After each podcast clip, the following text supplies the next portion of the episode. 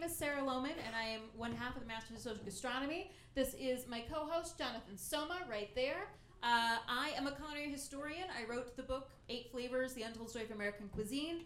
Uh, Soma, I never, I don't know what you do. I don't do anything. Great. So this is it. This is all Soma has nowadays. Yep. He runs an apartment at Columbia, which seems pretty important. He's also the co-founder of the Brooklyn Brainery, and he currently owns five cats, six cats. No. Yes. Yeah. and we're here to rock your world. Are you ready? Yeah. You sounded half ready. You're ready. Um, so here's how this is going to go tonight. Uh, Master Social Gastronomy, mm-hmm. What? I don't know if I need to drink more or less. Masters of Social Gastronomy runs in three parts. In the first part, I'm going to talk, and our topic tonight is tea and coffee and everything caffeinated. So I'm going to talk first about uh, the history of tea, and then we're going to take a little break where you can get another beer. Then in the middle, we have story time, which we tell like little nuggets of things that maybe didn't fit in our presentation, was a little bit of a digression. And then you're going to talk. What are you talking about tonight, Soma? Talking about story time or Oh no, story you're like time? main thing. Story time can come later. Caffeine is what I'm talking about. It's Caffeine. in coffee and tea, by the way. No big deal. Was that your whole? Was that your Yeah, whole the, talk? uh, you can it? go. It's fine. Doesn't matter. First, we just have a couple news and updates. Give me some slides. What are we talking? Oh, wait, wait, wait. I should talk about Uh, this. Okay. Here's our um, uh, social medias. I'm at Four Pounds Flour. Brooklyn is Danger Scarf. And you can also hashtag OMG MSG as well. Okay, now go to the next slide. Bam. Uh, MSG and Caveat are in love. We're getting married. I know. Thanks, guys. Um, starting in 2019, we are going to be in this space the last Monday of every single month. So, uh, our first show of 2019 is January 28th. We just decided the topic, and it's going to be romance and revenge. Romance and revenge: the history of aphrodisiacs and poisoners. So, It sounds like we just came up with like a really fly name in like We've 10 done this seconds, talk but once before. Yeah. Uh, it is such. Oh, I mean, it has some of my favorite elements of any talk we've ever done. So I'm excited to uh, talk about it. Soma talks about the time that he ate a uh, cow's penis, a bull's penis a bull, specifically. yeah, not a cow. Um, which is what, Turkey a cow. testicles too. which is some of the grossest things I've ever. And I actually wrote this talk about. Um, oh God, it's so awful. I wrote this talk about female poisoners about a month before I divorced my husband, which is not funny at all. And wasn't it? It's funny. Um, so it's a real gem that we're pulling out of the archives. So that's January, and then in February we've decided too. This is gonna be an all new talk that I'm super excited about. We don't have a jazzy name yet. But I'm thinking of just calling it poop with an exclamation exclamation point because that's what's going to be about. It's going to be about what goes in must come out is our plan. So you're going to do the the microbiome. We're going to bring up hopefully someone who's an expert in history of toilets, who's an awesome educator, and I think I'm just going to talk about poops. We'll see. So that's number one. Great. Are we moving Mark on? your calendar. We- Yeah, move on, move on. All right, all right. Um, also, just the uh, Master of Social Gastronomy podcast is live. That goes up the um, third Monday of every single month. You can find it both on SoundCloud, iTunes, and I think Stitcher. Who could say? Definitely iTunes and SoundCloud. That's all my news. What do you want to say? All right, please welcome to the stage our first speaker of the evening, Sarah Lohman of Four Pounds Flour. All right, just so we're on the same page, this shoe is broken. So, um, you know, I know. Now you don't have to think about it anymore. Let's talk about tea. Not that it's any of my business. Um, well, let's talk about what, what it is. What is tea? So, tea comes from a evergreen bush. Uh, it tends to grow in places that can both get snow in the wintertime but have very long, hot summers. Um, it is indigenous to uh, parts of China and India, uh, but now is grown a lot of Indonesia and in wider parts of China and India and Japan. And also, there's one tea plantation in America outside of Charleston, North Carolina, South Carolina. I gotta pull it together, everybody.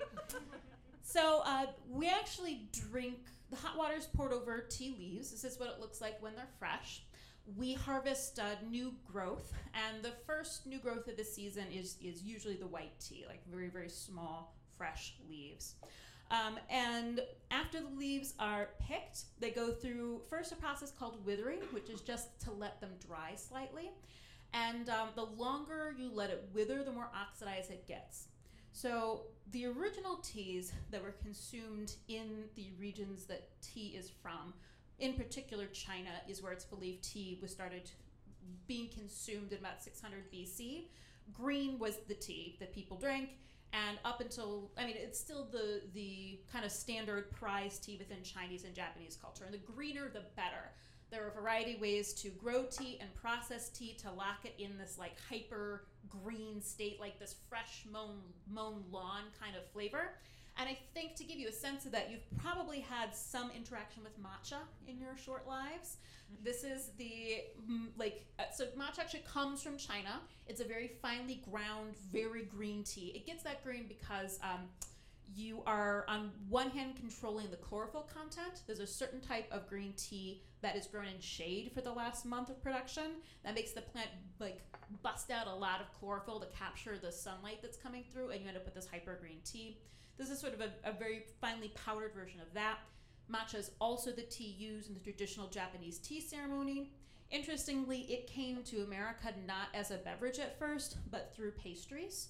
Um, in the early 2000s, uh, these green tea pastries just started appearing in Parisian bakeries, but they started at the bakery of Sadaharu Aoki, who um, uh, Japanese culture is sort of obsessed with French pastry, and there's usually every French famous patisserie has a Tokyo location, and every famous Tokyo patisserie has a Paris location. And that was the choice here. So he's been acknowledged as the first pastry chef to integrate green tea into his baked goods. And it's either through the Japanese population or through French bakeries that it came to New York City, uh, like in 2008 ish, about a decade ago. Um, and then after it was in our pastries is when we started seeing it more commonly as a drink. And now places like Starbucks have a matcha latte, so it's a, kind of a bigger part of our culture. But this is that kind of very, very green tea is the standard of Japanese and Chinese culture. Um, black tea, on the other hand, uh, was what was being exported to uh, to England, to Europe, essentially, and that's in the opinion of the Chinese and Japanese, that's the shitty tea. That's the tea that they fucked up. you get black tea when you've left your tea leaves to wither or dry out too long. And to stop that withering process, you um, you steam it essentially. That's how you you stop it from continuing to brown. So with green tea, sometimes they steam it without withering it at all very early in the process. Black tea is tea leaves that have withered for so long that they've oxidized. And then really bad tea that was also like not only too oxidized but like somehow off in flavor or whatever they would smoke and then they called it lapsang souchong and they sold it to europe and europeans loved it.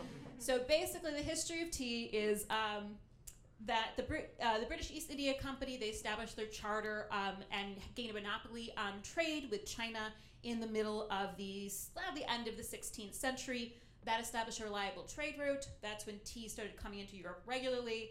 Some green tea, mostly the shitty tea that Chinese merchants were like, ha ha, oh no, this is our best, take it, ha ha ha, thank you for your money. That's pretty much how the trade went. So tea comes into Europe um, really in the 17th century, starts getting drunk regularly by the end of the 17th century. And one of the reasons it gets popular, particularly in England, is that um, although coffee was a more common beverage, women weren't allowed into coffee houses.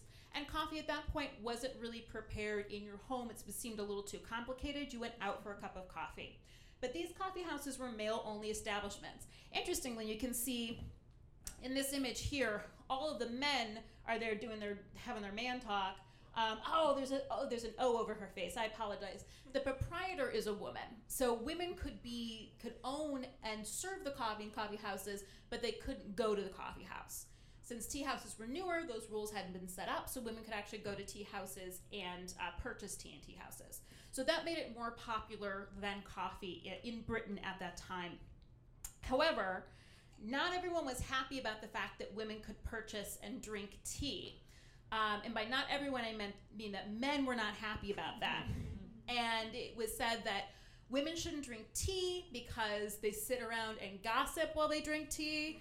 And you know where gossip leads you? Straight to the brothel. So this was a thought at the time.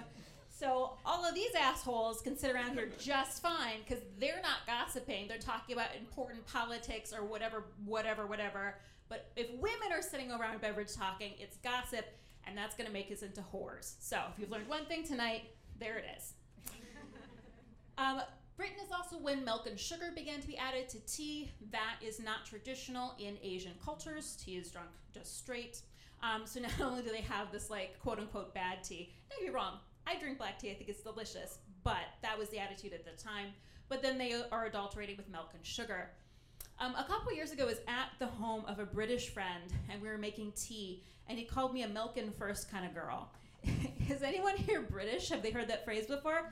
have you heard the term milking first kind of girl? You haven't got expensive enough crockery, so the hot water would break it. Yes, that's actually amazing. All right, don't worry, I'm going to repeat what he said. Because when I asked my friend what that even meant or where it came from, he was like, I have no idea.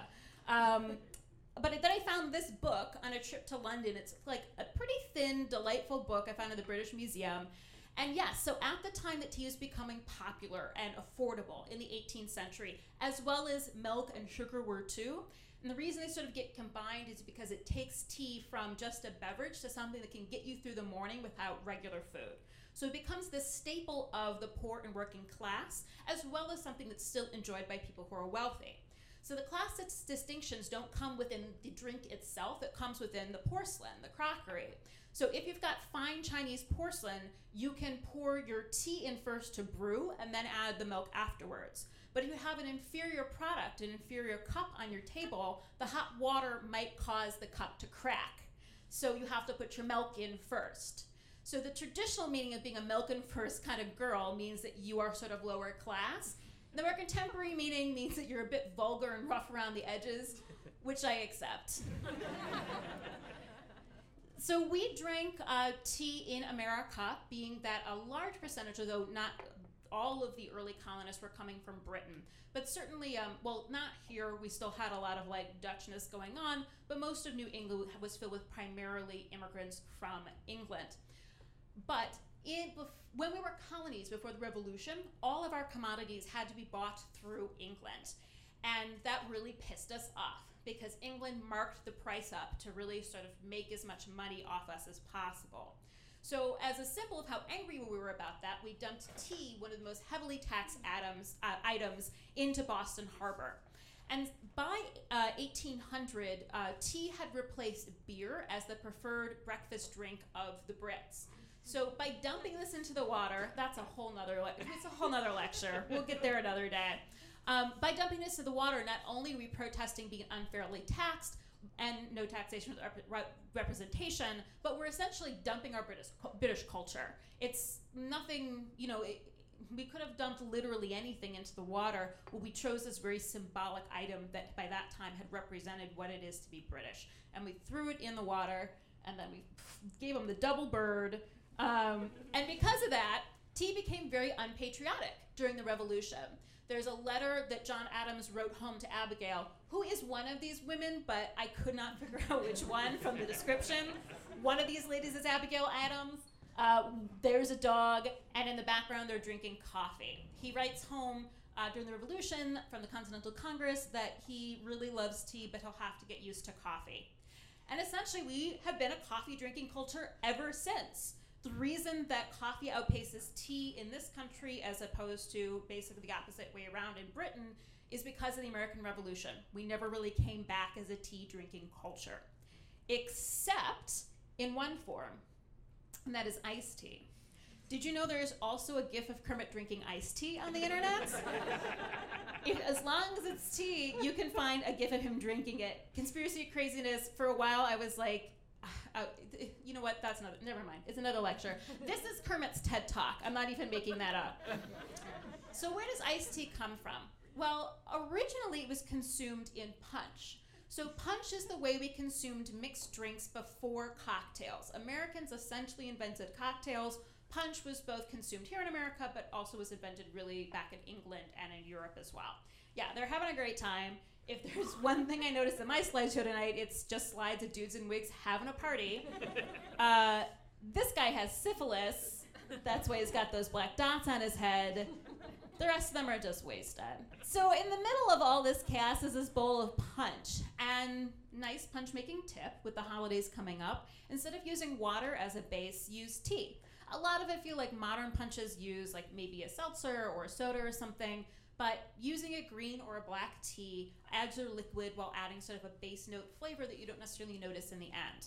So this was the one instance when people were drinking tea iced, um, and sometimes hot. There are hot punches too, but it was in America that it separated out as its own drink, and that's a lot because of our ice industry.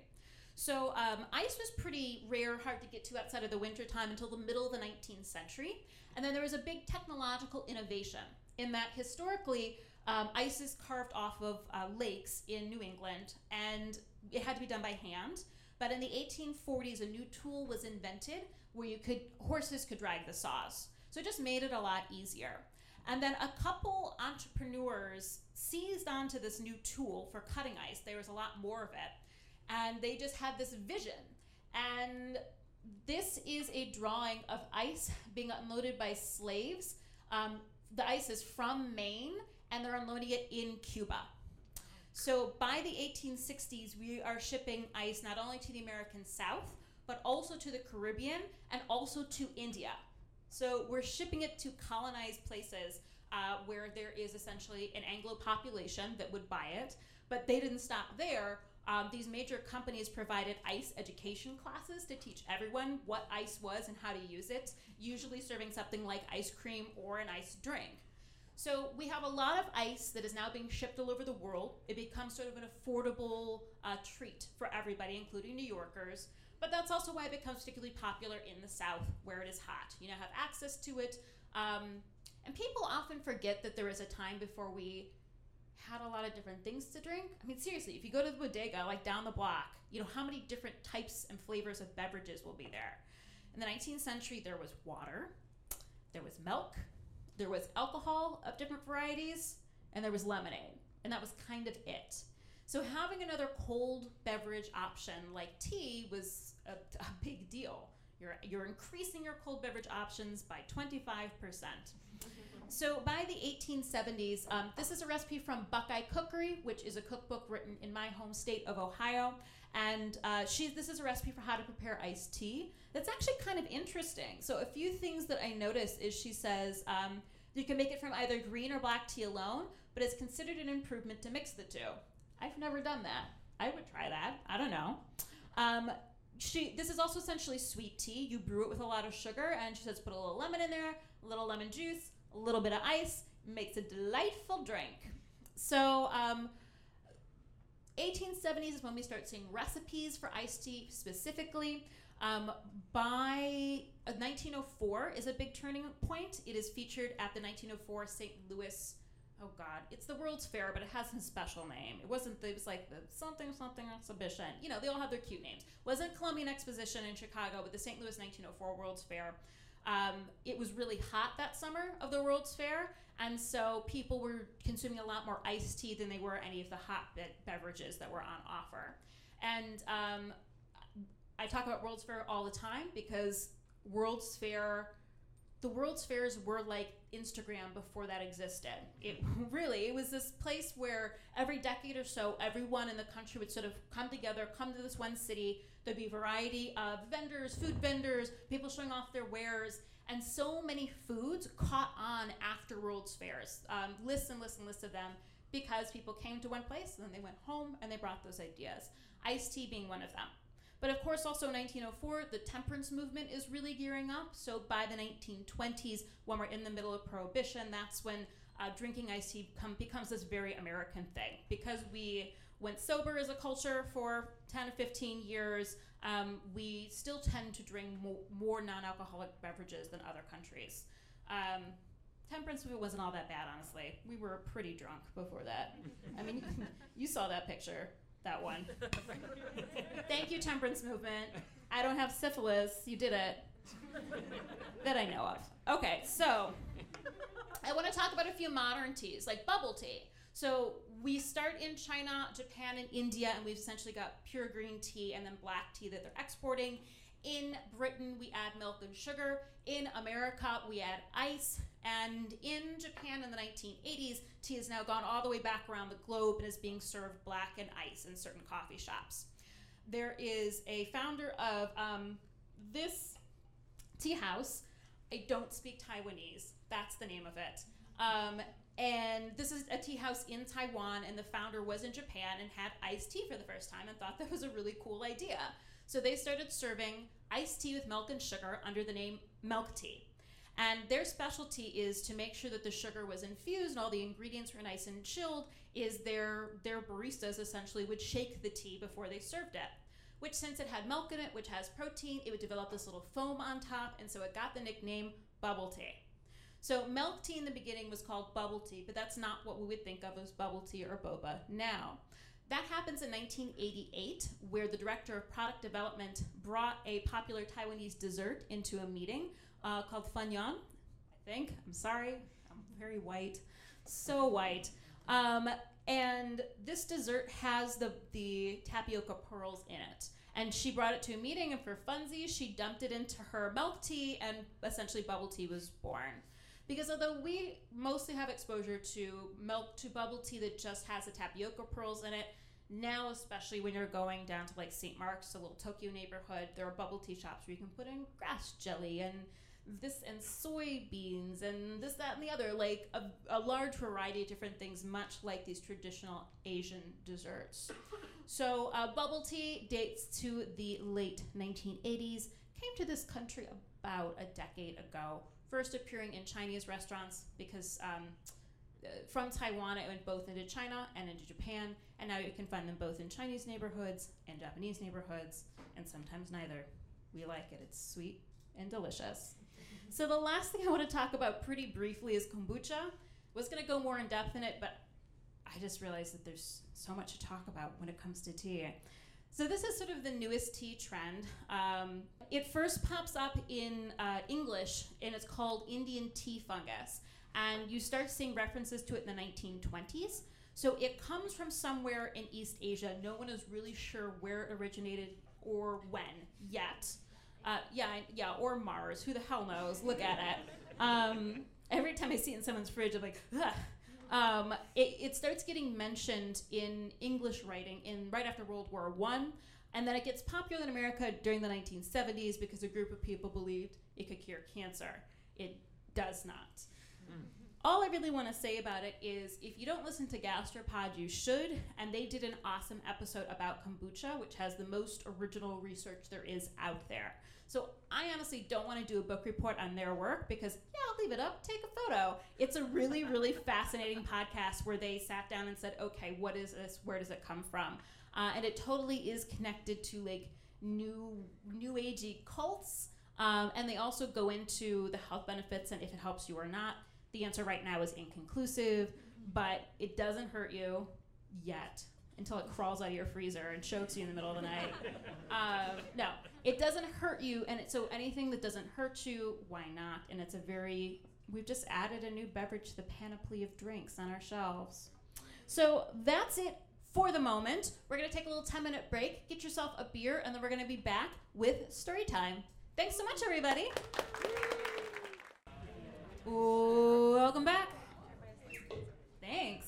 Uh, so this is our little piece we call story time, and uh, I don't know. Why don't you just go? Why don't you go for it? All right, let's go. Let's do this. All right. so the art of reading tea leaves is generally called reading tea leaves, but that is a really boring name, I think. Um, I feel like there should be a better name, and if you Google reading tea leaves, you find the better name, uh, or one of the better names, which is tasseography. Which is fine. Yeah, ooh a little bit, but only like a quiet, gentle ooh. If you really want to see the good one, go to the next slide. Yeah. Tasseomancy, which is like this is wicked. It's like we're playing World of Warcraft. Like we're casting spells. We're bringing children back from the dead. I don't know. It's great. Um, so if you had the choice between being a tasseographer versus a tasseomancer, uh, I think I would pick the latter because that's that's way cooler. Because you're Slytherin. Because I'm Slytherin. Yeah. come on, I don't know. on. I've only read the books once. I'm very Amateur. yeah. Take your time, Soma. Yeah, no sweat. Well, I gotta get to the bottom of this. You gotta get to the bottom of that beer. because because um I'm almost done with mine. when is there any sediment in it? No. No. We don't really do that with So- beer anymore. Yeah, uh, some sometimes I, maybe. I had an unfiltered wine recently at a Georgian restaurant. There would have been some sediment there. Not here though. So the secret is, uh, if you are reading tea leaves, it's not just tea leaves.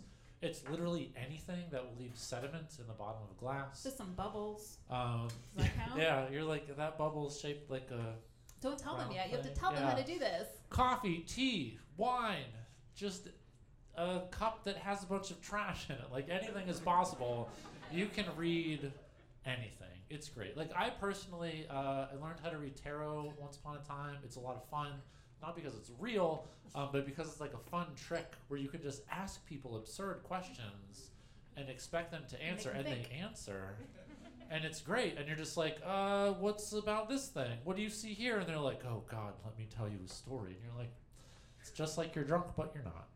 Uh, so, um, I never learned these things in normal ways. So the way that I learned reading tea leaves was I read something on Google Books um, called "Telling Fortunes by Tea Leaves: How to Read Your Fate in a Teacup." By Cicely Kent. Now, this is actually clearly Cicely Kent did not name this book uh, because you cannot read your own fate in a teacup. You have to read someone else's fate in a teacup. So even if I'm the best tasseomancer here, uh, I can't read my own leaves. I Well, Sarah has. biased. I'm biased. Yeah. and it's just it doesn't work. The magic doesn't work, as you'll see from the slide that comes up later. So this book, you look at this book and you're like, this book seems pretty good. And I'm like, not just pretty good. This book is really good. First printing, 1922. Second printing, third, fourth, fifth, sixth, tenth printing in 1946. And I would love to believe that every two or three years since then, there has been another printing. They could have just printed like 10 at a time. Okay, okay. So, why learn to read tea leaves? A, to tell your fate in a cup. But B, let's just go to Cicely for this one. Um, there are few things more fascinating than personal discovery, and those who become students of divination by tea leaves or cards may safely be promised a taste of this pleasing sensation of achievement. It is limited to the few to discover the marvels of radium or the discomforts of the South Pole, but a fragment of their glory is shared by those who find new evidence of the far reaching knowledge of symbolism. So, can you discover radium?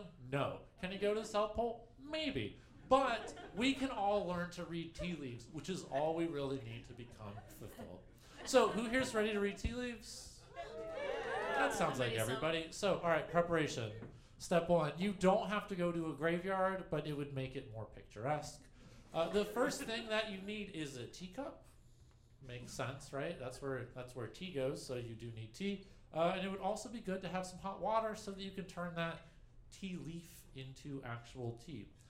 And you say, Soma, I don't have a thing like this. I got a coffee mug, and I say, get that coffee mug out of here. You cannot use it.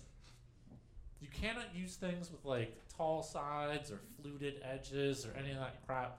You want something that's shaped like this, which is why I had to like go buy a bunch of bowls that kind of look like teacups today. I live in Chinatown and I could not find anything that looked like a teacup. But hey, I guess that's a Western teacup. Uh, so it goes. You, you thought you were gonna say something? No. All right, quiet as Teacups look like that, but smaller. In it's all yeah. You're doing fine. You're doing great. Thank you. Keep going. Thank you. Yeah. Um, Here for you. so who here is excited about learning how to read tea leaves? Yay. Okay, yeah, so you're not the only one. It is a rare occurrence nowadays to meet with three people in the course of a day and not find that one at least is deeply interested in fortune telling in some of its various forms. It's true. It's true. Um, uh, is anyone here a man? Yeah, you guys are assholes. Uh, the male sex holds aloof and leaves us to perform these follies. Some ascribe it to man's superiority or is briefly summed up by a delightful member of their sex who, when declaiming against the possibility of the future being made visible, said with all apologies to you, I must say I am not so profoundly stupid as to believe in these things. It cannot be anything more than rot. Hashtag not all men. Um, okay, Hashtag more than rot. right? Five easy steps to seeing the future. Step one, make some tea. That's about it. You can follow like a blog post. It's like how to make tea. Just make sure that if the blog post says don't pour a bunch of tea leaves into a cup, you ignore that part and you just put all of your tea leaves directly into the cup. Not in a bag, not in a pot. Nope, put it into the cup. Step two, drink that tea. Now, if you Google image search drinking tea, you are always a white woman wearing a knit garment. Very well lit. So, yeah, I don't know. Um, and then once you're almost done, there's like a single teaspoon left. Um, so, in, in this time, you can do one of two things. One, you can concentrate a lot on what it is that you want your fortune told about, or number two, you let your mind disconnect from the world. And Cicely's like, I encourage you to do both of them at the same time. and you're like, good, good, I approve. Um, once you're done, you have a little bit of tea in the bottom, a teaspoon. You swirl three times, and then you put your cup upside down like this. And you think real hard about what it is that you want to be read about. Um, and then, you, you do your reading. Um, so the way that this works is generally speaking, tea in, in the bottom of the cup uh, are things that happen in the far future or the further future. Things that are around the edge of the rim are things that happen soon. Things that happen by the handle are like physically close to you, and things that are far away from the handle, either far away from the handle or counterclockwise far from the handle, are things that are far away from you. So the example is like if you see a letter that is down at the bottom on the far side, it is a letter from far away that is on its way to you. Like a postage letter. Like a postage A letter. mail Or if you see a picture of like a Gmail logo, G. it's an email. Yeah, a big G. It's yes. zipping through the air to me. Yes, yes. Um, so I showed up today with some tea and with some hot water that I got from my house this morning, and it was still it was still reasonably hot. Sure. Um, and we made tea, and Yep. I gave Sarah a reading. So are you ready for this reading? Yes, of course Yeah. you are. So the first thing that happened was we drank our tea. That's your teacup, right? Yeah, that's. yeah. Well, I we can can pretend it's yours. It doesn't have lipstick all over it. Yeah. yeah, so this was my teacup, spoiler alert. Um, and then you let there be the little bit of water, and then you swirl, swirl, swirl, and then you place it down like this. Um, I was a real, real tasseomancer when Sarah was doing it, because she was trying to Instagram at the same time, and I was like, "You have to focus, you have to focus." Yelled at me. Yeah, because I just really, on swirling, not necessarily my future, so or my Oh. question. So we'll see how this goes. yeah, no, it's pretty good. I It's plan on it answering everything. So this is Sarah's cup. That is definitely my cup. Um, and you know, we got some sprinkles of tea here. We got some tea leaves, some tea leaves, some tea leaves. So just let your mind wander for a second. Think about the different shapes you see. Think about the different images that you see. And then I'll highlight the ones that I found. Now, the best thing about Cicely Kent's book is that she outlines a million and one different things that you can see. So it's very easy for you to just go down this list and be like, yeah, that one, that one, good. This is great. This is a lot of fun. Um, so the first thing is this right here. I think this one looks like a dragonfly. Tidings of unexpected occurrences, unlooked for events, new and advantageous opportunities, sometimes new clothes or furniture. so this is near the top, but it's kind of far away from your lipstick. So I I believe that you ordered something on the internet maybe, and it's some new clothes or furniture that's coming to you. well, Friday's Black Friday. So okay, yes. I loaded up my cart, but I didn't hit purchase yet Yeah. because I'm waiting for those bargains. It's on its way. That must be what that means. Yeah, I agree. Uh, this one right here, this one I think it looks like an anchor, obviously. A pleasing symbol of good and loyal friends, constantly in love, and the realization of your wishes, an emblem of safety to a sailor. So you're a sailor in the future because that's the bottom of the cup. So you're going to be pretty good at sea. You're going to go on a cruise. Why not? You went on one. Do I it again. went on one cruise in my entire life and swore to never do it again. But it wasn't like It a wasn't- like a a tr- sexy cruise. It was a transatlantic crossing, So it was six days on a boat in the middle of January looking at nothing, and I was the only person under 65. So it wasn't, it was more about. But it was safe. Uh, yeah. Yeah, good. Okay. Okay. Um, and then I see these right here look like rocks. now, these prepare you for alarms and agitation, but if good signs appear, you will eventually find a smooth path through your life. So this is pretty close to the dragonfly. Um, so I think that maybe there will be some like out of stock notifications, but the people that you were buying this from will respect the fact that it was in your cart, and then post Black Friday they will still ship it when they get new stuff, new stock. Yeah. So you rotate the cup a little bit, and you see some more things. We've rotated to the whatever side.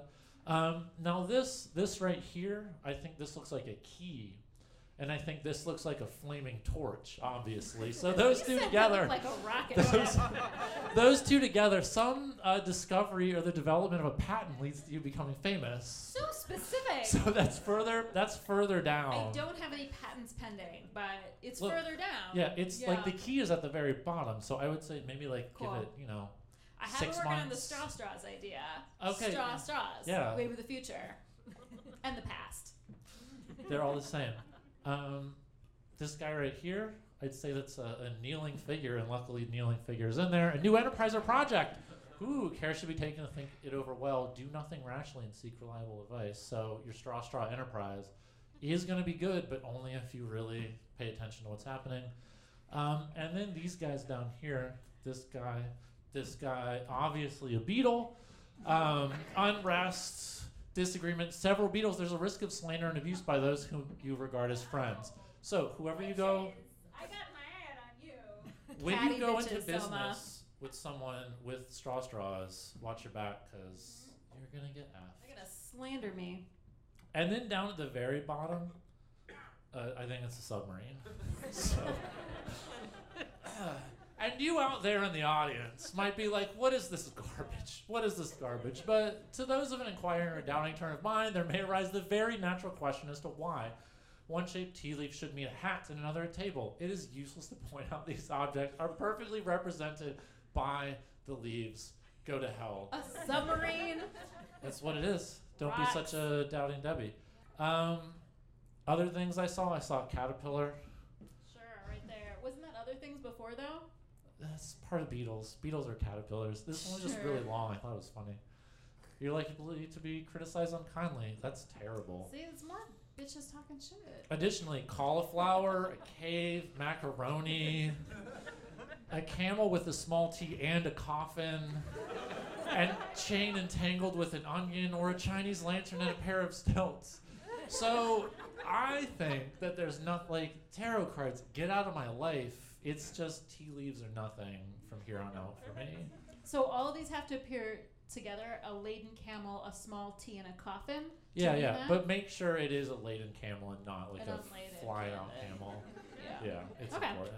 Cool. So, um, if you are interested in becoming as good at this as I am, uh, Telling Fortunes by Tea Leaves, How to Read Your Fate, not really your fate, in a Teacup by Cicely Kent with 20 illustrations, which I don't know if those were actually in the Google Books version, but who needs them when you have such excellent descriptions and when all of the things in the tea leaves are just obviously, self evidently, what they appear to be. All right, you can talk now. Yeah.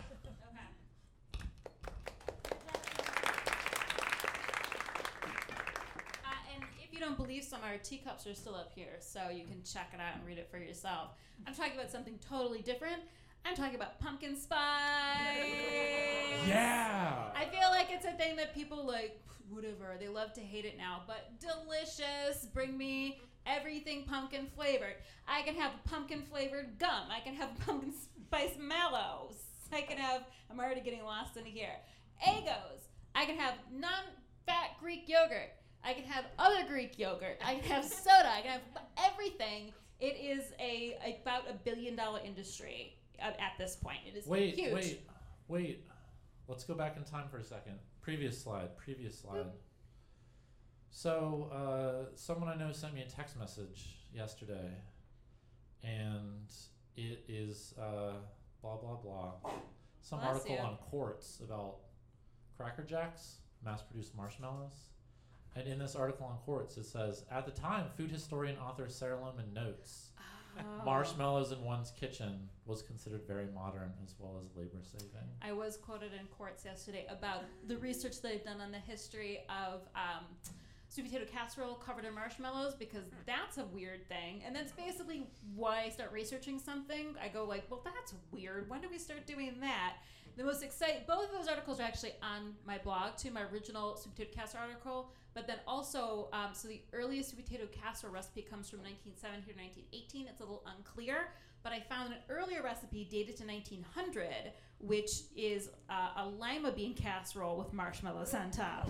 Did you make it? Absolutely, I did. on my blog, fourpoundsflour.com. Uh, just if you, I'm sure if you just Forward slash lima beans. if you yeah if you google lima beans with marshmallows i'm sure that article is going to come up and then the whole history will be revealed to you. But that is another lecture. Today we're talking about pumpkin spice lattes which pretty much undeniably created the entire pumpkin spice industry. Here's the craziest part soma. I had my first pumpkin spice latte this week. I know. Part of it is because I uh, ha- don't really drink to- coffee. I started drinking coffee almost immediately after the 2016 presidential election. So, in the panoply of vices that I could have taken on in the past two years, that one is not so bad. Um, so, I've just never really had coffee before. So, this is the first time I'm like, okay, I'm gonna, I'm gonna do it. I'm gonna do this thing. I don't think I've ever had one. Had one ever? No. Well, we'll get to my review a I little bit later. I get confused when I order coffee. So, I mean, that's actually part of it. So, all right, let's talk briefly about Starbucks history. Um, you know, this is the original Starbucks in Seattle. And before, um, in the 70s and 80s, they were really focused on being this very upscale brand. And they were a coffee roaster first and a coffee shop second, was their sort of idea. But um, as they began to expand in the 90s, you know, that's when they really integrated this whole language of uh, venti grande tall, lattes, da da da. When the first one opened in New York City in the 1980s, the New York Times reviewed it and uh, had to phonetically spell out lattes so people knew how to say it. But that was part of the appeal. That this was about exclusivity. This was the first time we were spending four dollars on a cup of coffee.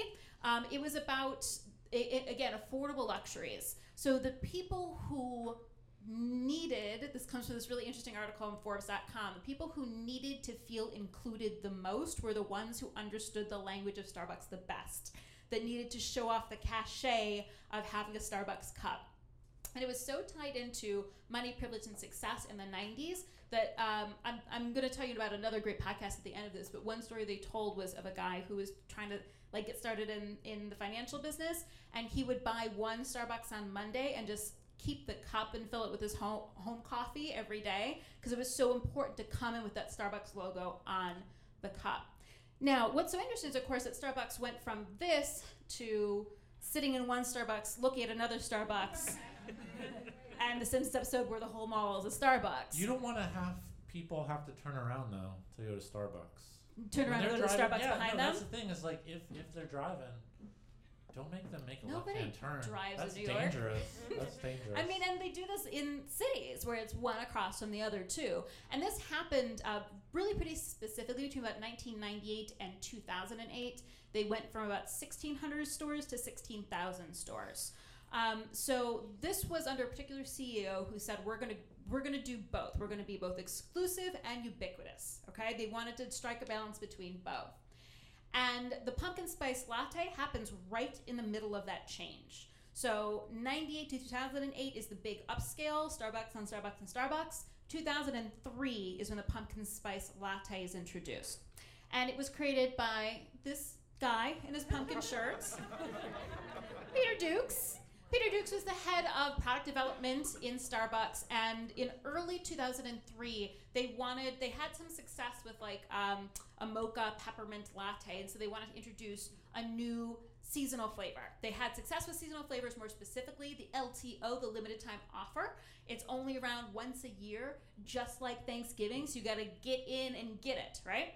So they actually pumpkin spice was one of about a dozen different flavors of lattes they were testing, and it didn't test the highest. There were a couple flavors that beat it in initial tests, but there was something to it, and more importantly, there was nothing else like it on the market at the time. So they decided to further develop the pumpkin spice idea. Story goes is that they decked out the R&D lab with Thanksgiving decorations. Everyone brought in their family's recipe of pumpkin pie, and they would take a slice and moosh it up and pour espresso over it, and then kind of eat it, and then decide what to make. So what they eventually made with this sort of secret sauce that you could then a syrup that you could squirt into a latte, and it's called pumpkin spice latte, but it doesn't have any pumpkin in it because it's pumpkin spice. It's about pumpkin spice. It's not supposed to have pumpkin in it. So it focuses on uh, the primary flavor chemicals of different um, flavors and spices that you might put in pumpkin pie. Like, for example, it includes vanillin, which is the primary flavor chemical of vanilla. But it also has, this is what kind of really amazes me. Um, there are, I used to know individually what these do, but there are also different chemical combinations that make up the experience of eating a pumpkin pie. Like lactones give you um, sort of caramely dairy notes, and uh, ketones are like fruity notes from the pumpkin. Pyrazines are the top, like baked, sort of intense flavor of a pumpkin pie. So I think that's so fascinating that it's not just blending together flavors of, of spices, but it's trying to blend together the experience of a pumpkin pie within a drink. That was the point. So they released it in 2003 in two test markets, DC and Vancouver, and they couldn't keep up with sales, and bajillions have been sold since. The last statistics I could find were from like 2012, and at that point, like 300 million had been sold. So one Did you bajillion. like it? We're not there yet, Selma. Sorry, sorry. because you know Starbucks represented uh, power and exclusivity, but now the pumpkin spice latte tends to represent the opposite.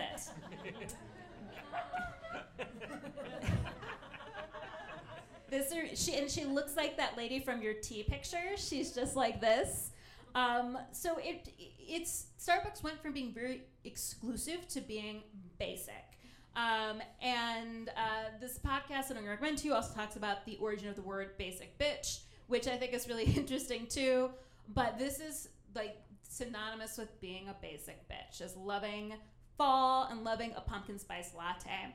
And it also happened at a time when the CEO that expanded Starbucks retired, he stepped down. And then Starbucks was doing things like releasing like a, a caffeinated sorbet beverage. Um, and they continued to expand stores. This guy steps back up in 2012. They closed stores. They retrained people how to make espresso.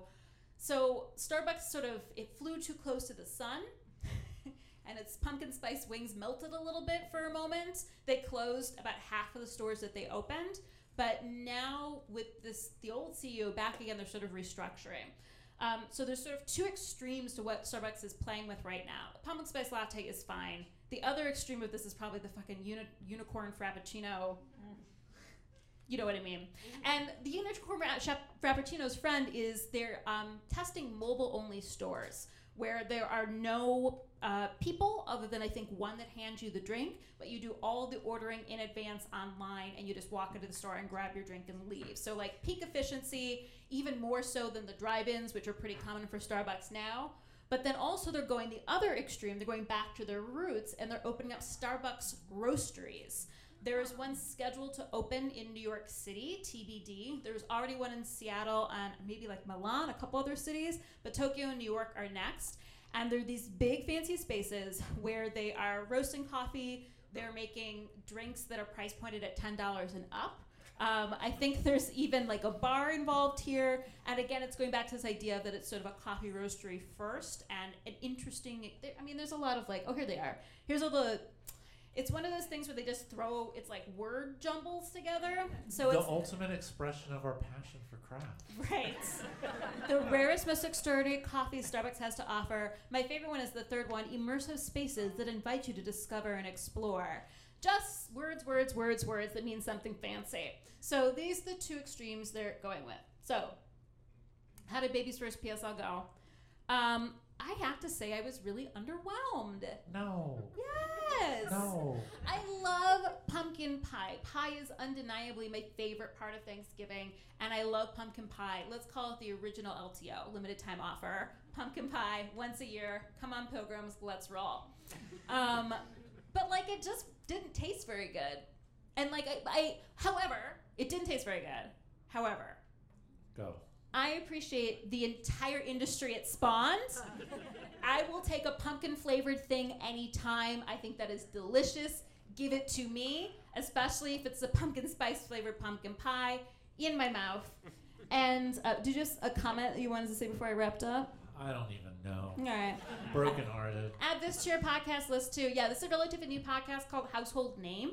Uh, it's it, it explores the stories behind famous brands, and it is not uh, entirely food, but a good proportion of them are about food. And they did a whole episode about Starbucks and the pumpkin spice latte. Totally fascinating. I'm enjoying. I also listened to one on Jello, loving it.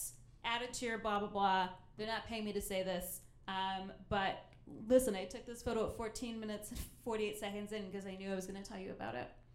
So that's all we got for right now. We're taking a little break if you want to grab a drink, and we'll be back with Soma talking about, whoops, caffeine. Thanks, everybody. Who is ready for one final talk? Or we could just, we, me and Sarah could just give talks all night too, but I don't know. Probably have to drink more. So this is a story of me going to work.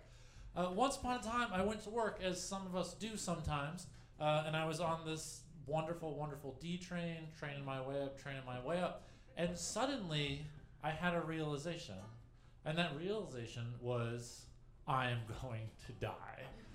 Not like in general I'm going to die, not like oh I hate the subway I'm going to die, but like I am going to die right now or within the next like five minutes. This is very unfortunate. Uh, this is terrible. I'm going to die. So if we want to analyze my symptoms, um, number one, my pulse was going crazy. Number two, I was totally having a heart attack.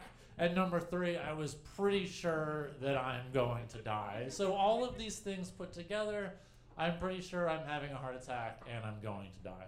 So if we look at this map, there are hospitals somewhere around here. Um, but look, I'm like the only person in New York that has health insurance. So I thought, what if I go to my doctor instead? Because the train was like here and my doctor's like here. So it seemed like it might be faster just go to my doctor instead of hanging out at an ER.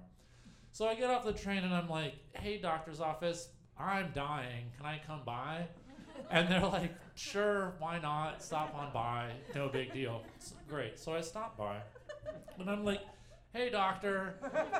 like, I have to wait in the waiting room for like 20 or 30 minutes. And I'm just like, guys, I'm dying here. And they're like, it's a terrible joke. So eventually I get in and I see the doctor, and he's like, hello, how are you doing? And I'm like, hello, I'm dying, and it's not a time for dad jokes. Uh, my heart, it's having an attack, and I'm going to die. And he's like, oh, that's that's very interesting. Um, except you are not having a heart attack and you are not dying. Uh, you're actually fine. And I'm like, this is not really what I want to hear right now. Did you go to medical school? And so I'm like, let's review what I know right now. Number one, my pulse is going crazy. Number two, I'm totally having a heart attack. And number three, I'm pretty sure I'm going to die. And he's like, oh, it's, it's a pretty good list you got there.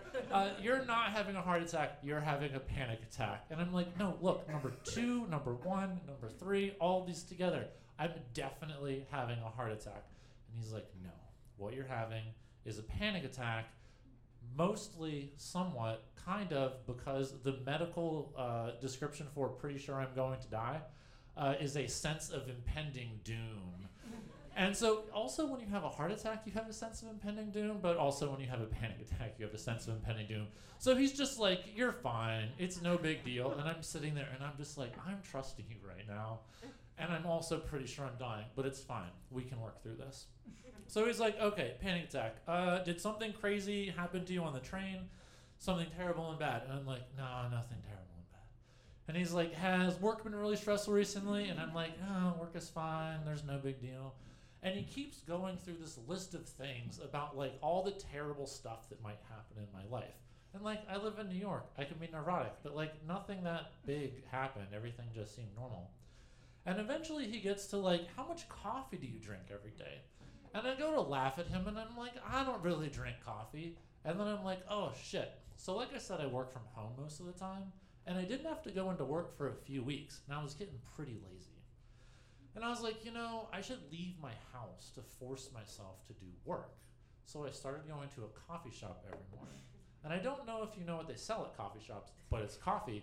And I was like, I'm a loser if I don't start drinking coffee, so I'm just gonna have a coffee or two coffees or three coffees or whatever it takes to, you know, get my work done every single morning for a few weeks. So uh, caffeine, it fucked me up. It was not a good friend to me. Uh, and so I wasn't having a heart attack. I was just having panic attack uh, that was brought on by all of the caffeine that I was drinking. So this is the groundwork for what we're talking about tonight, which is my friend and enemy, caffeine. So how does caffeine work? Why did caffeine destroy me? Why do all of you live off of caffeine? All that and more will be answered. And it all goes back. Who here went to like high school at some point in their life? Who here took like a biology class and learned about like cell walls and ribosomes and stuff like that? Yeah. Maybe you remember APT. So APT, uh, no, it's ATP, guys. It's ATP.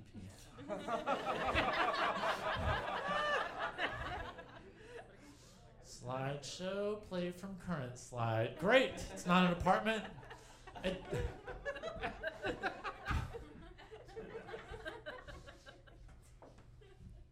this guy. Okay, so uh, this is the source of energy for the cell. And you're like, is it the source of energy for the cell? Because I heard something else was the source of energy for the cell. I heard that mitochondria is the powerhouse of the cell. And you're like, like yes, that's true, that's true.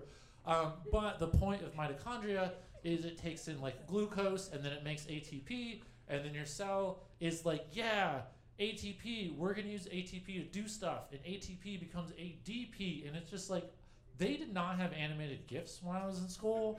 and so if I had this, I would have learned a lot more and I wouldn't have had to do all this research on Giphy. But that's what had to happen, so it's fine. So ATP, ADP, AMP is another thing that sometimes show up. The A in all of these is adenosine, and it looks like this. Um, and so when you have ATP, uh, ADP, AMP, like your cell's doing a bunch of stuff with adenosine, and eventually it's like, I got too much of this laying around. And so, like, your downstairs neighbor just kind of kicks it out on the curb, doesn't put it in a trash bag or anything. Um, so, as your cells are doing work, they're doing all this stuff with mitochondria, with glucose, uh, with ATP, and they start to just kick out more and more trash, more and more of this adenosine. And it just like your body's filling up with it, your blood, your in, intercellular stuff is filling up with it. Um, and then there are these other things called adenosine receptors, which receive adenosine. Um, and it looks like this when it happens. And so basically, what happens in your body uh, is you have a bunch of adenosine receptors, and as your body does more and more work, your cells do more and more work, it creates more and more adenosine. And all of your adenosine, where does it go? To the adenosine receptors. It's great.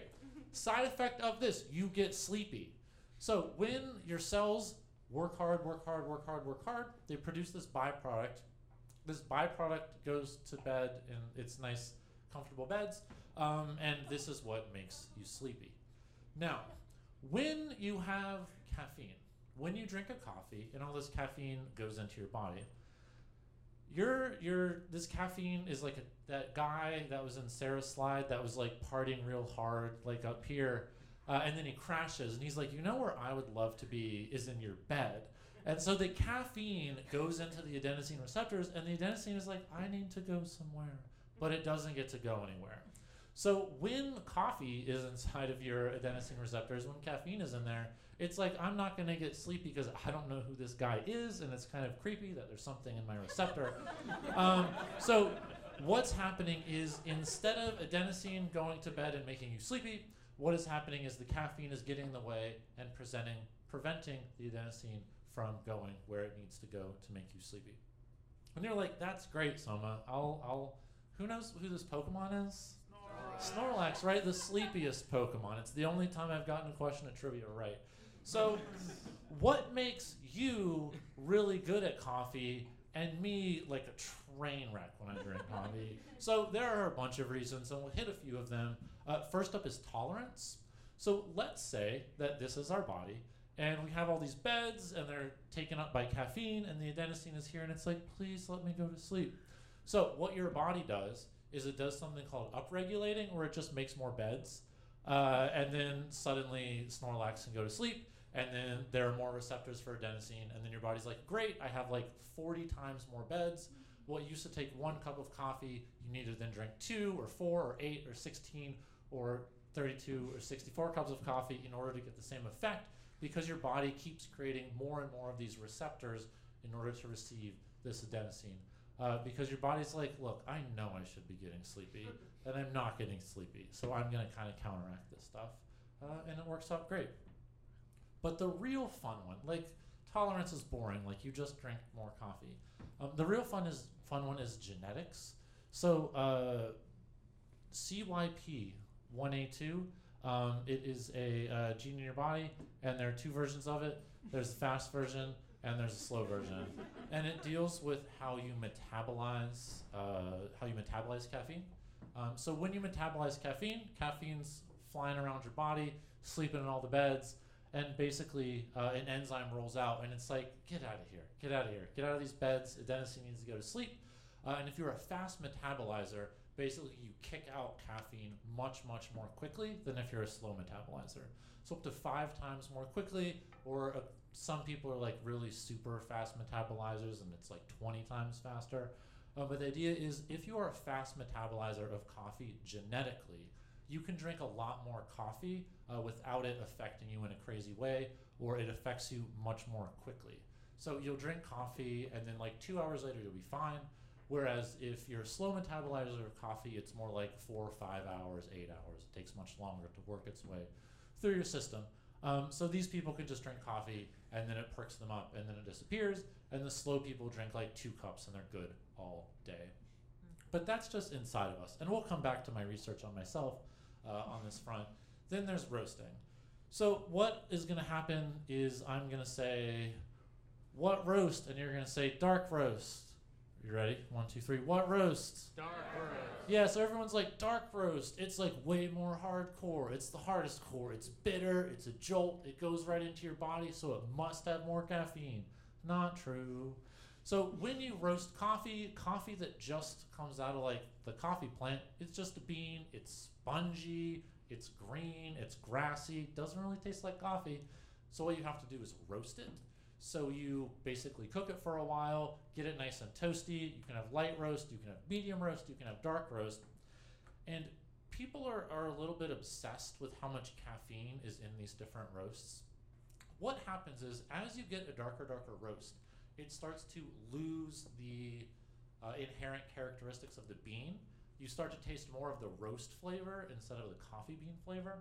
So by the time you get to dark roast, you've kind of given up uh, the essential characteristic of that bean, whereas light roast is more representative of what the bean is instead of what the roasting process tastes like. Uh, the reason is as you go down, more and more uh, like essential oil compounds and things like that, volatile chemicals are destroyed because of all the heat roasted at like 400 degrees or whatever. So one of the chemicals that is destroyed as you roast more and more is caffeine. So light roast does have more caffeine than dark roast, but it's like negligible. It's like 5%. It's no big deal. If someone's like light roast, dark roast, what do you want? And you really want more caffeine, the answer is it doesn't really matter because it's just 5%. And I'm not really going to be 5% more awake as a result of this. Now, when I started talking about that jolt, about that power, about that super force of dark roast, you were like, no, what you really want to talk about is espresso. It's like intense. I don't think I've ever had an espresso in my life. I don't think I've ever had a latte. Literally, the only thing I drink is drip coffee because I don't know anything about coffee. I don't even know what a latte is. It's fine. So, uh, drip coffee versus espresso. Which has more caffeine? Do you know that? True, but yeah. so, okay, so um, because we're scientists, who's scientists? All of us? Yeah, hands up, everyone? Everyone? Yeah? Okay, okay, I get it. I get it. Um, so if we are going to measure drip coffee versus espresso, we have to be fair, right? We have to do it on an ounce by ounce basis. This is like a shot. We're going to pretend that's drip, and we're going to pretend this is espresso. That one is espresso. So um, espresso has 60 milligrams of coffee per ounce, whereas drip has 12 milligrams per ounce. Get ready for a lot of charts. What I teach at Columbia is like data analysis. So, uh, okay. Uh, so this is our espresso. It has 60 milligrams uh, per ounce, and you really just drink an ounce unless you have a double. Um, how big is a coffee cup? Yeah, this is great. This is wild. Okay, so the standard size of a oh come on, there's a little coffee cup down there. So the smallest standard coffee cup size, because there's not a real standard, is either six ounces or a six ounce cup with a five ounce pour inside of it. So if we multiply out 12, that's going to give us about 72 milligrams of caffeine, which is definitely more than espresso. Not a lot more, but a little bit more. But if we're talking about the USDA, which is where these numbers come from, when the USDA measures how much is in a coffee, or if you get like a small coffee at Starbucks, it is going to be eight ounces, which is 96 milligrams of coffee, which is more, uh, far more than having an espresso. Uh, but then if you go to like Europe or Japan, they have like 250 milliliter cups or 200 milliliter cups, but they're just drinking espresso anyway, so it doesn't really matter. Um, if you go to Starbucks, maybe you're like, when I buy coffee, I always feel like a coward if I buy a small, and I'm just like, I can do better than this. I can I can down more. This is why I ended up having a panic attack.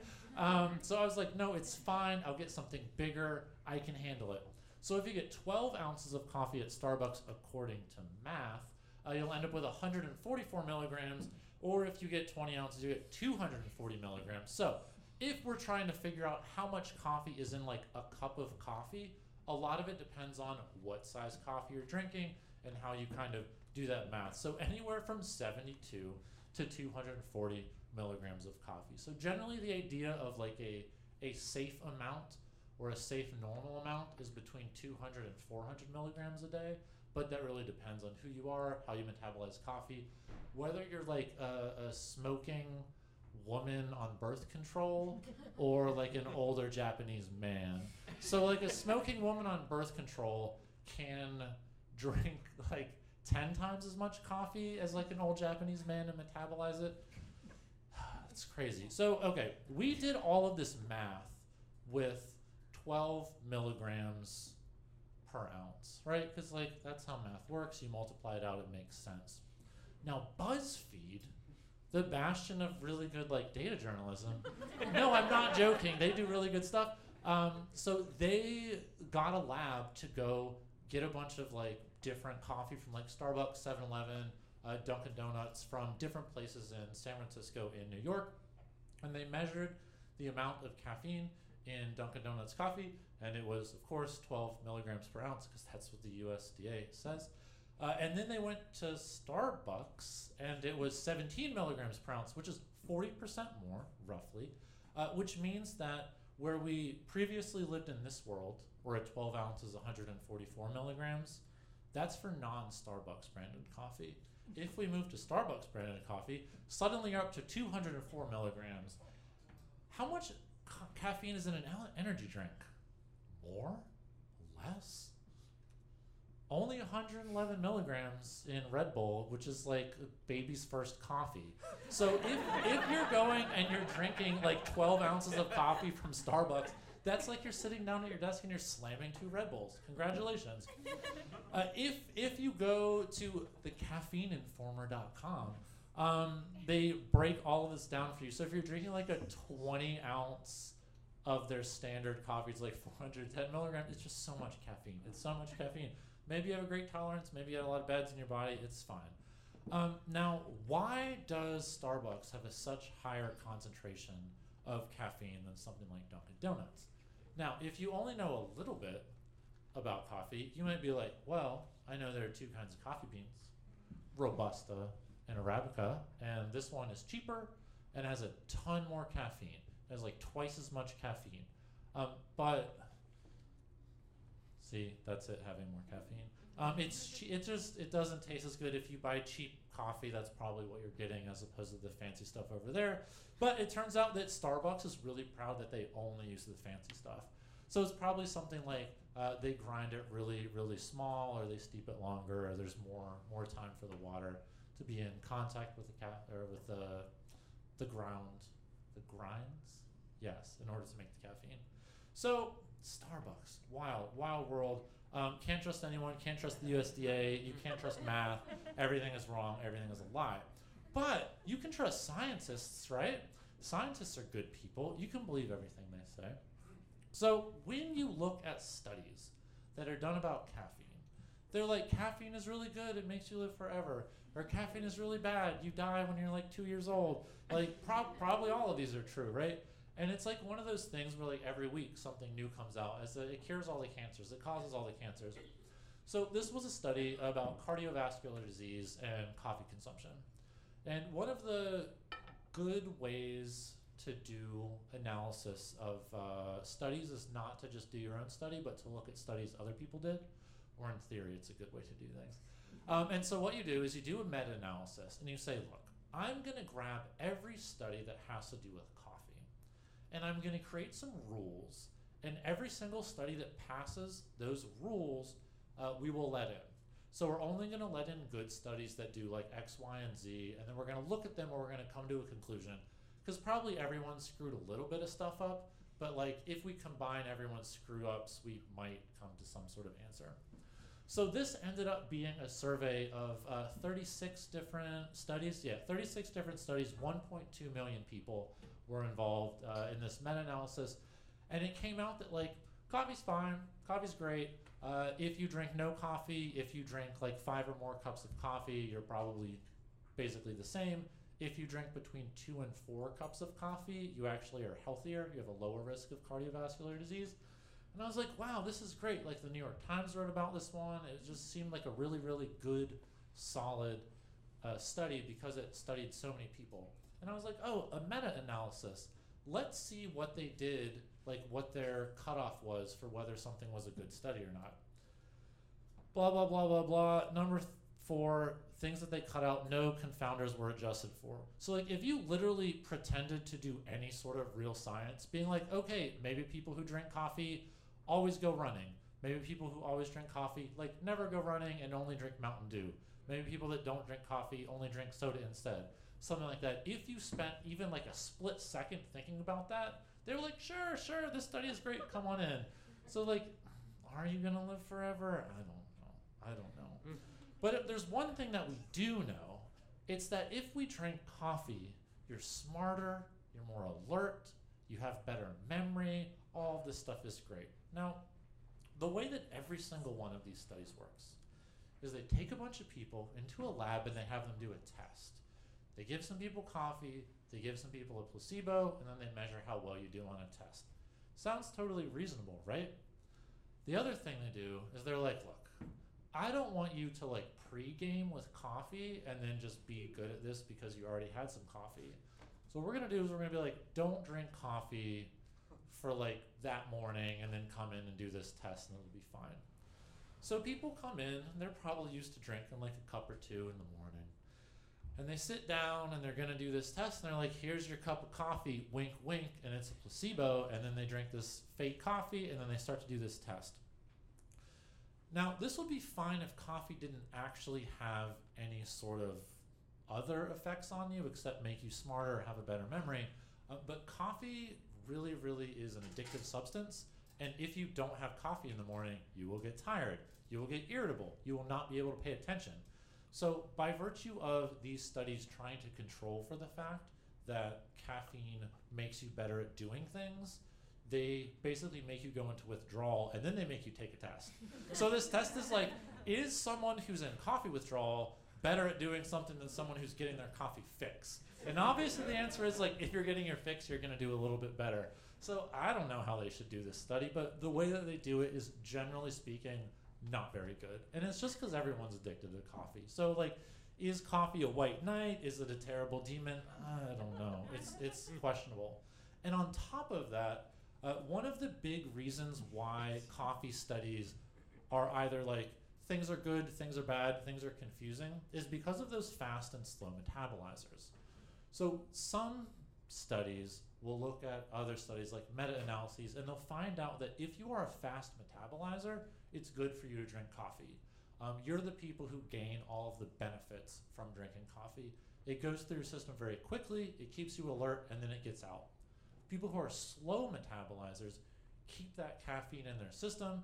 uh, that caffeine is not necessarily good for you, makes your body work harder to get rid of it. So there's more time for it to like cause trouble and give you like cancers or whatever coffee does. Um, so it's really like, do you fall into the fast metabolizers boat or the slow metabolizers boat? This is not a tolerance thing. This is just the way that you were built in your genetics inside of you. And so you're like, hmm, hmm, am I a fast metabolizer? Am I a slow metabolizer? Am I going to live forever if I drink coffee? Am I going to die at two years old? So that's what I was curious about. So once upon a time, I signed up for 23andMe because I didn't care about privacy and I was like 24 years old. It's fine. Uh, don't talk to my insurance company, guys. Uh, and so they give you all this stuff that you can learn about yourself. And I'm like, all right, control F, caffeine, coffee. And it's like, hey, Jonathan, based on your genetics, you're likely to drink slightly less caffeine than average if you drink caffeine at all. What a cop out. I drink 293 milligrams per day. The average person drinks 256 milligrams per day. That doesn't make any sense. So I'm like, okay, there's a scientific details tab. I click that and I scroll down and I'm like, oh, hey, I know about, where does it say it? It doesn't say it here. Well, they're like, here's some genes, here's a gene. You have one variant associated with consuming more caffeine. And I'm like, wait, you just told me I consume less caffeine. So I guess everyone else has like way more variants about consuming more caffeine, but I was like, this isn't good enough. I want more like lit up stuff that says C that makes me feel like I'm cool. So there's this beautiful thing on the internet. Uh, who here's ever looked at like WebMD to see whether you're gonna die, and the answer is you're always gonna die? Yeah. So if you want the genetic version of this, it's called SNpedia. So Wikipedia is like a terrible cesspool of nothing, right? Now, let's take that and combine it with scientific studies that link to 23andMe uh, to your specific genetic data, and this is what you have here. So it's basically like an SNP is the thing that 23andMe analyzes. And so you can go to a page for one, like RS762551, and it gives like, here are all the studies that dealt with this SNP, and then you can click a link over here, and it will link you directly to the page on 23andMe because they let you just browse all of your genetic stuff on 23andMe.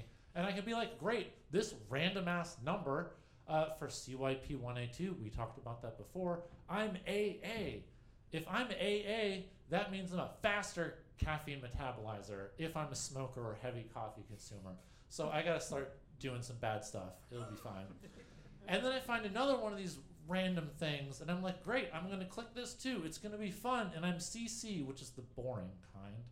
Uh, and I'm like, okay, I don't know what any of this means. There's like a magnitude and a summary. And then they're like, here's what magnitude means. Literally nothing matters, and everything is basically a lie. Because they're all like 1.5, 0, 1.2, and you're just like, no, come on. I want something that's 10, but no, nothing's worth my time. BS. It's real sad. It's real sad. So literally the only thing that I know is that like if I if I go to the doctor and I'm trying to find out whether I'm gonna die or not, he's just like, no, everything's coffee. And like, is it true? I don't know. Okay, lessons learned. Lessons learned. Let's just review for a second. Um, number one, if you're ever scared of something, if you ever feel unhappy, the fun way to say it is you have a sense of impending doom. Maybe you'll get to go to the hospital. I don't know.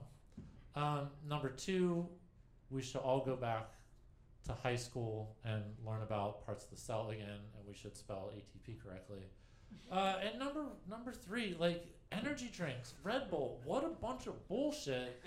Just give me like one of those 32 ounce things from Starbucks, and I'll I won't be happy. I'll be dead. But maybe you'll be happy. It'll be great. All right. So that is all we have for you tonight.